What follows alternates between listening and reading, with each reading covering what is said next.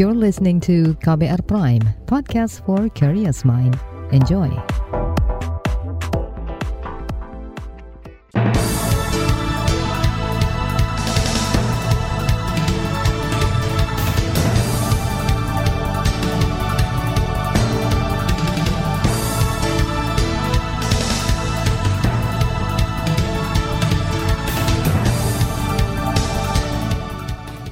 Pagi saudara, senang sekali kami bisa menjumpai Anda melalui program Buletin Pagi edisi Senin 7 Maret 2022 bersama saya Roni Sitanggang.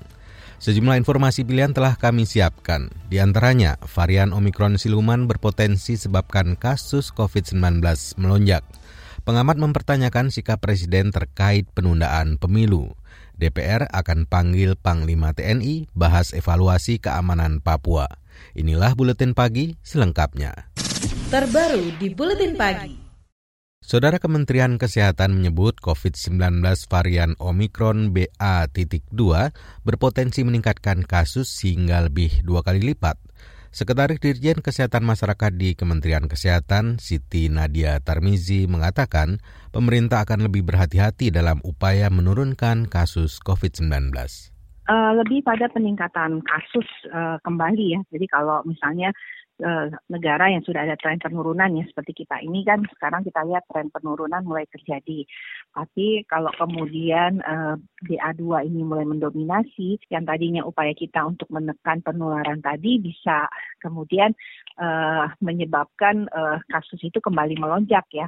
Artinya kita tetap harus waspada bahwa varian BA2 ini bisa memberikan pola yang berbeda. Ketarik Dirjen Kesehatan Masyarakat di Kementerian Kesehatan Siti Nadia Tarmizi menjelaskan varian yang juga dikenal sebagai Omikron siluman itu bisa meningkatkan penularan virus meski kasus varian sebelumnya masih mendominasi.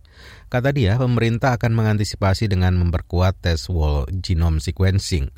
Selain itu, pemerintah juga akan mempercepat capaian vaksinasi booster untuk menambah imunitas. Nadia menyebut sudah ada 335 kasus Omikron siluman di Indonesia.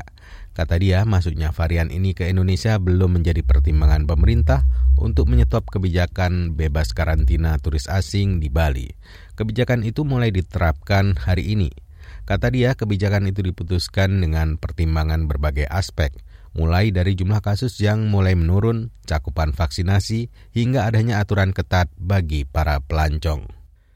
Kalangan DPR meminta pemerintah lebih konsisten dan jelas dalam mengeluarkan kebijakan penanganan pandemi COVID-19. Menurut anggota Komisi Kesehatan DPR Kurniasis Muvidayati, kebijakan bebas karantina turis asing di Bali sangat membingungkan. Sebab kebijakan itu diterapkan di saat varian Omikron dan Omikron siluman masih mengancam. Anggota fraksi Partai Keadilan Sejahtera itu mendorong pemerintah fokus pada deteksi kasus sehingga perkembangan varian ini bisa dikendalikan. 3T ini merupakan salah satu kunci dari strategi untuk mengendalikan pandemi COVID-19 ini. Danya testing, tracing, dan treatment ini menjadi kunci yang sangat utama dan sangat penting sekali dalam mitigasi pandemi khususnya dalam melakukan pencegahan secara maksimal perluasan COVID-19. 3T kita masih sangat lemah ya, jadi harus ditingkatkan lebih masif lagi, lebih maksimal lagi. Khususnya di daerah-daerah nih, 3T ini benar-benar lemah banget kalau di daerah ya. Anggota Komisi Kesehatan DPR Kurniasi Mufidayati juga menyoroti longgarnya indikator dalam penerapan pemberlakuan pembatasan kegiatan masyarakat atau PPKM. Apalagi saat ini target vaksinasi nasional belum sepenuhnya mencapai 70 persen. Dia mengingatkan mitigasi dari hulu ke hilir menjadi kunci utama agar Indonesia bisa lebih mampu mengendalikan COVID-19. Kalangan pakar mengingatkan varian Omikron siluman memiliki tingkat penularan yang lebih tinggi. Selain itu, varian ini juga sulit dideteksi oleh tes PCR khusus untuk mengidentifikasi varian Omikron. Sebab menurut pakar mikrobiologi klinik dari Universitas Indonesia Amin Subandrio, kandungan asam amino alias delesi pada varian itu berkurang. Namun varian ini masih bisa dideteksi oleh tes PCR dengan jenis sampel varian lain. Omikron itu karena ada mutasi-mutasi di S-nya itu maka dikembangkanlah PCR khusus untuk mendeteksi mutasi yang ada di spike protein itu yang di Omikron tanpa harus melakukan whole genome sequence kita sudah bisa mengetahui ini Omikron atau bukan. Tetapi dengan munculnya BA2 ternyata BA2 malah tidak terdeteksi dengan PCR khusus untuk Omikron itu. Karena itu tadi dia tidak memiliki delisi di posisi 6970 sehingga kemudian si BA2 ini disebut sebagai Omikron siluman. Pakar mikrobiologi klinik dari Universitas Indonesia Amin Subandrio mendorong pemerintah mengambil langkah antisipatif agar penularan varian ini dapat ditekan. Sementara itu bekas Direktur Organisasi Kesehatan Dunia WHO Asia Tenggara Chandra Yoga Aditama mengatakan perlu dilakukan berbagai analisis kemungkinan dampak yang akan terjadi akibat varian ini. Dia juga menyarankan pemerintah mempertimbangkan model tes COVID-19 yang akan digunakan supaya lebih mudah mendeteksi berbagai varian virus. Menurut epidemiolog dari Universitas Indonesia, Tri Yunis Miko, varian ini berpotensi menjadi ancaman jika masyarakat abai menerapkan protokol kesehatan. Kata dia, juga perlu ada kewaspadaan khusus terutama di pintu-pintu masuk negara. Mudah-mudahan nggak ada varian baru kalau protokol kesehatannya dijaga. Jadi protokol kesehatannya termasuk menutup pintu negara begitu. Kalau tidak ada karantina itu merupakan penjagaan yang kurang baik begitu. Jadi kalau begitu bahayanya akan ada varian-varian yang mungkin akan berbahaya. Jadi menurut saya sih sangat salah kalau nggak ada karantina. Epidemiolog dari Universitas Indonesia Tri Yunis Miko juga mendorong pemerintah mengawasi pemberlakuan travel bubble atau perjalanan wisata turis asing. Sebab mutasi-mutasi COVID-19 yang menyebar dengan ancaman besar di Indonesia ditransmisikan oleh pelaku perjalanan luar negeri atau PPLN. Saudara kemarin kasus COVID-19 di Indonesia bertambah 24 ribuan sedangkan angka kematian bertambah 250-an orang. Saudara pengamat menilai sikap Presiden terkait penundaan pemilu 2024 multi tafsir. Informasi selengkapnya usai jeda tetaplah di Buletin Pagi KBR. You're listening to KBR Pride, podcast for curious mind. Enjoy!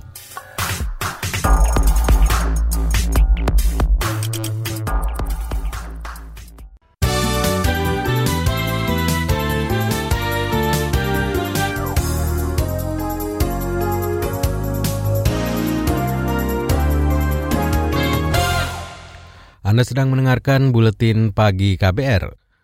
Pusat Studi Strategis dan Internasional CSIS menilai pernyataan Presiden Joko Widodo terkait penundaan pemilu 2024 dan memperpanjang masa kepemimpinan sebagai multitafsir. Presiden sebelumnya mengatakan akan patuh dan taat pada konstitusi. Kepala Departemen Politik dan Perubahan Sosial CSIS Arya Fernandes mengatakan pernyataan itu belum menjelaskan sikap politik Presiden. Dia mendorong agar Presiden menegaskan sikapnya untuk mengakhiri spekulasi. Dan sehingga eh, kenapa uh, pernyataan clear presiden itu penting supaya pertama pemerintah bisa fokus kembali bekerja gitu ya. Uh, yang kedua supaya proses penanganan pandemi covid bisa lebih maksimal. Dan yang ketiga biar ada kepastian politik ya. Politik ini terutama dalam tahapan-tahapan pemilu ya. Kesepakatan soal tahapan-tahapan pemilu di DPR gitu. Kepala Departemen Politik dan Perubahan Sosial CSIS Arya Fernandes memperkirakan rencana amandemen UUD 45 untuk menambah masa jabatan presiden akan menemui hambatan berat sebab posisi partai politik yang mendukung gagasan tersebut tak cukup kuat. Selain itu wacana penundaan pemilu juga terhambat penolakan dari masyarakat. Sementara itu pengamat politik dari Universitas Al-Azhar Ujang Komarudin menilai usulan penundaan pemilu 2024 yang disampaikan para ketua umum parpol merupakan bentuk tekanan dari pihak lain. Dia menuding ada aktor besar yang menggerakkan. Usulan penundaan itu sebelumnya disampaikan ketua umum PAN, Golkar, dan PKB ada ada ada yang menekan mereka ada yang menekan ketua umum ketua umum partai itu untuk bicara ke publik untuk apa namanya menyampaikan itu ke publik gitu. Tetapi kan respon publik berlawanan gitu kan. Respon publik tidak mau, respon publik menolak, respon publik cuma apa namanya melawan gitu. Itu kekuatan desain ya, tekanan kepada ketua ketua umum partai itu begitu. Clear seperti itu Mbak, yang saya lihat gitu. Pengamat politik Universitas Al-Azhar Ujang Komarudin menambahkan, wacana penundaan itu akan menguntungkan elit politik yang berkuasa dan lingkarannya saat ini. Artinya, penundaan itu dimaksudkan untuk melanggengkan kekuasaan, bukan karena faktor pemulihan ekonomi seperti yang diklaim Ketua Umum PKB Muhaimin Iskandar. Kita ke informasi lainnya. Serikat Pekerja mendesak pemerintah segera meratifikasi Konvensi Organisasi Buruh Internasional ILO tentang kekerasan dan pelecehan di dunia kerja. Wakil Presiden Federasi Serikat Pekerja Metal Indonesia FSPMI, Prihanani menduga pemerintah menghindari konflik dengan pengusaha saat membuat aturan turunannya. Karena negara yang melakukan ratifikasi sebuah konvensi ILO itu wajib untuk membuat aturan turunan dan itu uh, pemerintah menghindari itu nggak mau karena nanti akan konflik dengan pengusaha, konflik dengan banyak stakeholder lah ya, banyak kepentingan-kepentingan yang pemerintah menghindari itu. Wakil Presiden FSPMI Prihanani menegaskan konvensi ILO sangat mendesak untuk diratifikasi, sebab dapat memberikan perlindungan ke pekerja lebih luas, meliputi pekerja magang, orang dalam pelatihan, pekerja yang diberhentikan, sukarelawan, hingga saat pencarian kerja. Selain kekerasan dan pelecehan berbasis gender, konvensi ini juga memuat kekerasan dalam rumah tangga, KDRT yang harus diarus utamakan dalam keselamatan dan kesehatan kerja. Beralih ke informasi hukum. Praktisi hukum Arif Edison bersama bekas Ketua Mahkamah Konstitusi Jimli Asidiki meluncurkan Yayasan Indonesia International Arbitrase Center atau INIAC. Yayasan dibentuk untuk memberi kepastian hukum para pengusaha. Mengutip antara Ketua INIAK Arif Edison mengatakan, yayasan ini dibentuk akibat dualisme Badan Arbitrase Nasional Indonesia atau BANI. Kata dia, dualisme itu menimbulkan kerugian besar bagi para investor dan pengusaha. Dia menyebut INIAK telah mendapat pengesahan dari Kementerian Hukum dan HAM. Dia mengatakan penyelesaian perkara oleh yayasan ini bisa memakan waktu kurang lebih 3 hingga 6 bulan. Durasi ini dua kali lebih cepat daripada arbitrase Singapura. Beralih ke informasi ekonomi, pemerintah menjamin tidak akan menaikkan harga BBM bersubsidi meski harga minyak dunia tengah melambung.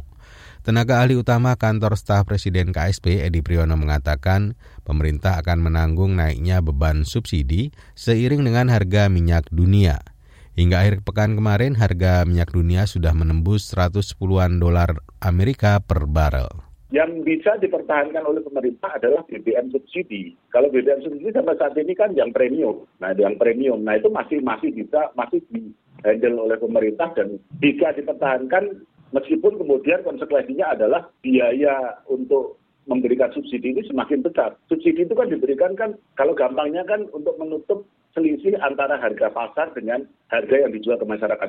Tenaga ahli utama KSP Edi Priyono menambahkan untuk harga BBM non subsidi kemungkinan bakal terus naik jika harga minyak dunia terus melambung. Kenaikan harga BBM non subsidi merupakan satu-satunya pilihan untuk menutup selisih harga beli. Kita ke informasi mancanegara. Perserikatan Bangsa-Bangsa PBB mencatat sedikitnya 350-an orang di Ukraina tewas usai Rusia melancarkan serang sejak serangan sejak akhir bulan lalu.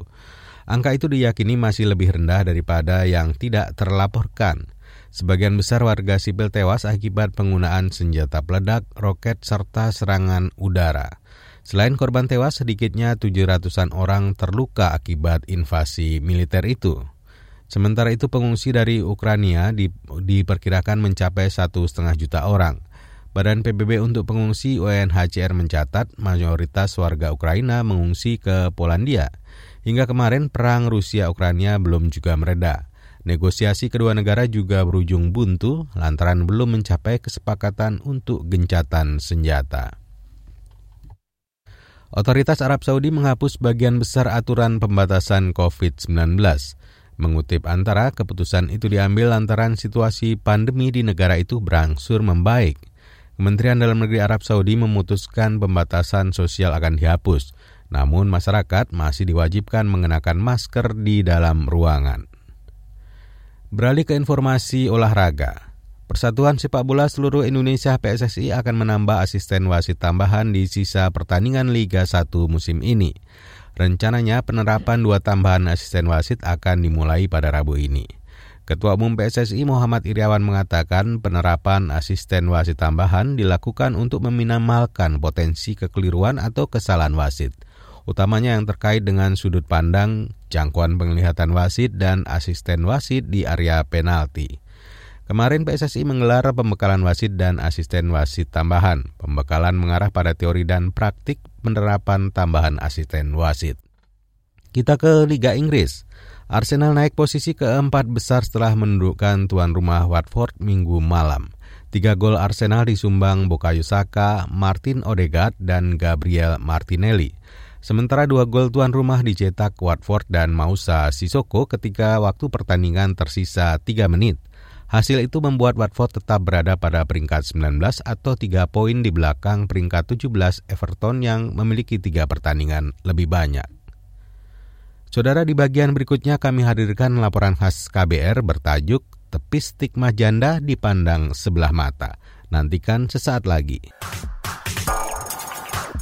You're listening to KBR Pride, podcast for curious mind. Enjoy!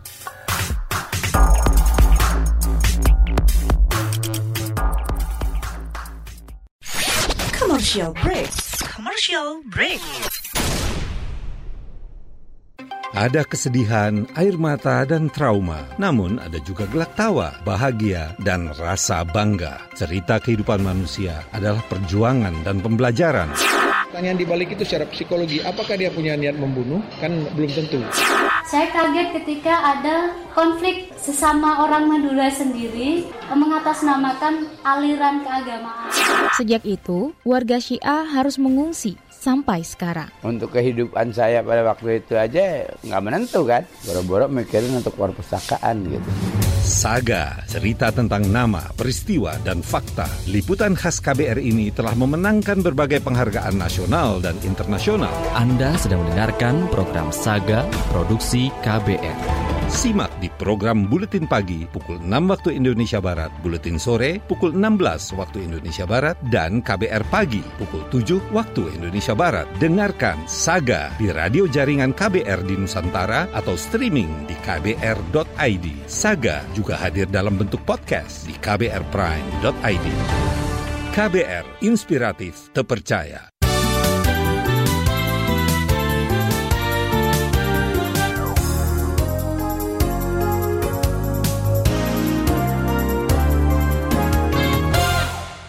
Terima kasih Anda masih bersama Roni Sitanggang di Buletin Pagi KBR. Saudara perempuan korban perceraian atau ditinggal mati suami rentan menjadi korban diskriminasi, pelecehan, hingga kekerasan.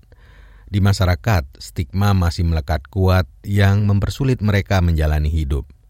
Sejak 2016 silam, komunitas Safe Janda berjuang membalik stereotip ini.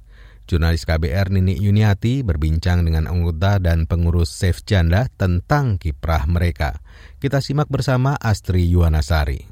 Di IG, di Facebook, itu semuanya pasti menjurusnya ke eh, open BO gitu loh. Terus Itulah pengakuan Bertin Tiara saat ditanya tentang kehidupannya sesudah bercerai. Sejak resmi berstatus janda pada Maret 2020 lalu, banyak laki-laki yang mendekati tak sedikit yang mengarah pada pelecehan seksual.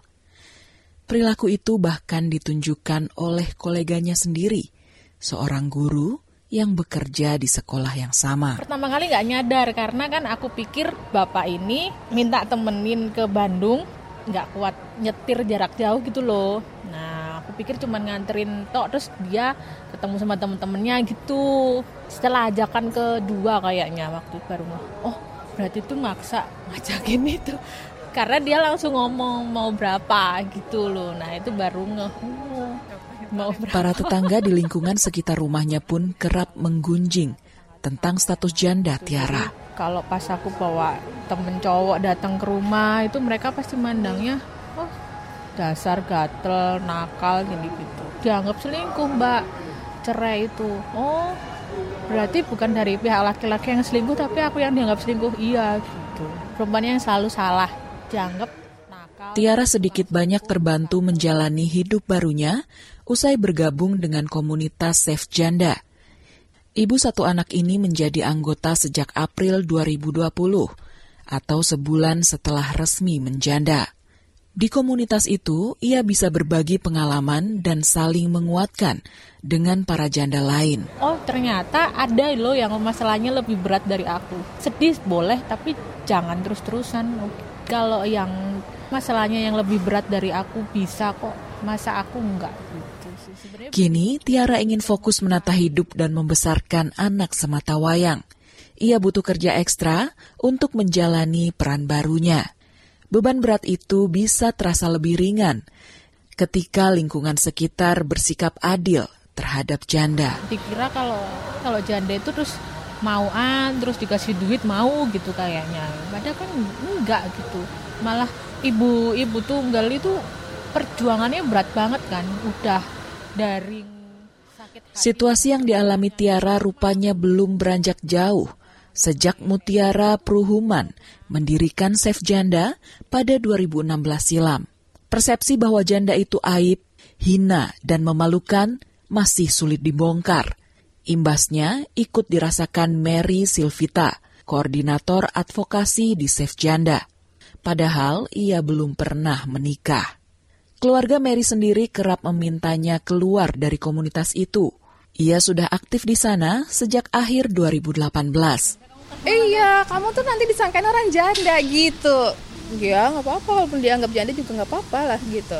Maka justru itulah kita perjuangkan ini penghapusan stigma terhadap janda gitu. Saya ceritain bagaimana? Mary juga menyaksikan sendiri label janda sebagai warga kelas 2 bahkan seakan diamini di level pemerintahan. Momen itu tampak nyata saat ada diskusi bersama wakil rakyat di DPR tentang revisi batas usia perkawinan. Dari awal perkenalan saya Mary Sutita dari Save Janda, semua orang udah ketawa satu parlemen. Saya lihat ke belakangan, saya bilang, tuh, lihat kan, semuanya ketawa. Gitu kan, betapa... Meski perubahan paradigma belum tampak, setidaknya ada proses kecil dari upaya edukasi. Jelang akhir 2021 misalnya, Janda mengecam Partai Keadilan Sejahtera yang mengizinkan kadernya poligami dengan janda.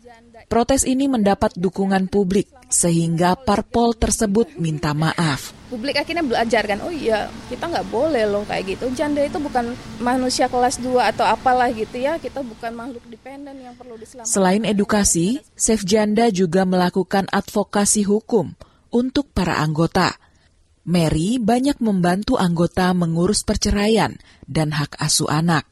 Ke depan, edukasi dan advokasi itulah yang bakal digarap Safe Janda.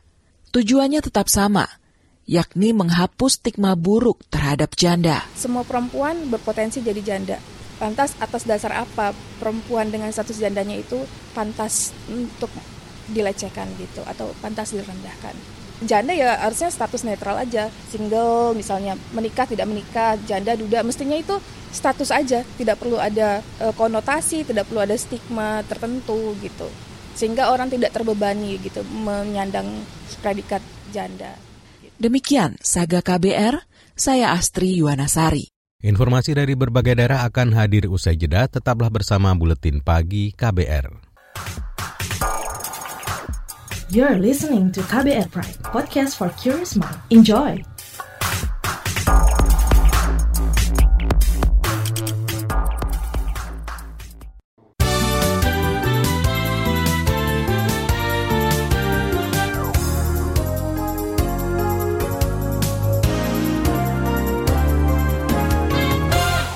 Inilah bagian akhir buletin pagi KBR. Saudara bencana banjir melanda beberapa daerah di Indonesia pada akhir pekan kemarin. Di Cirebon, Jawa Barat, hujan deras yang terjadi pada Sabtu mengakibatkan 2.400-an rumah warga terendam. Sementara di Manado, Sulawesi Utara, dua orang tewas akibat banjir dan longsor. Bencana itu terjadi usai dengan intensitas tinggi mengguyur Manado sejak Kamis lalu.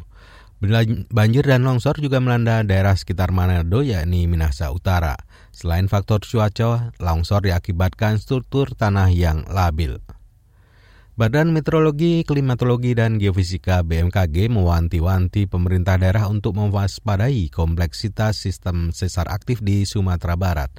Sesar baru dengan nama Sesar Talamau ditemukan usai gempa bumi menguncang Pasaman Barat akhir bulan lalu. Kepala BMKG Dwi Korita Kasnawati mengatakan temuan sesar baru ini perlu ditindaklanjuti dengan penentuan batas zona bahaya. Kata dia, zona itu tidak boleh dibangun permukiman masyarakat tanpa menerapkan konstruksi bangunan tahan gempa.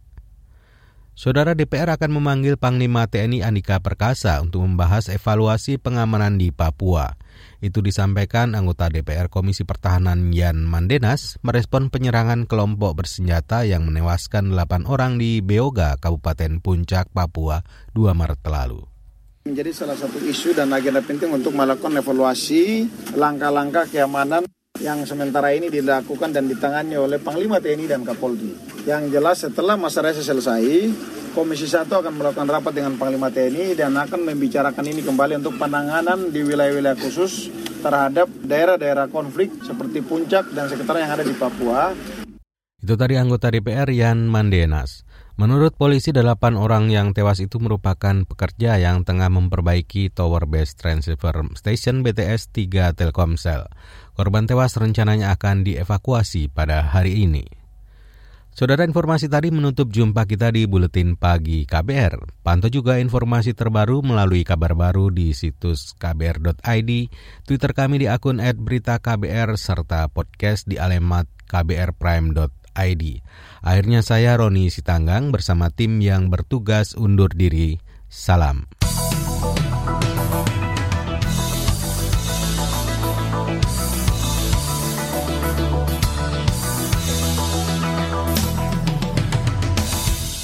KBR Prime, cara asik mendengar berita. KBR Prime, podcast for curious mind.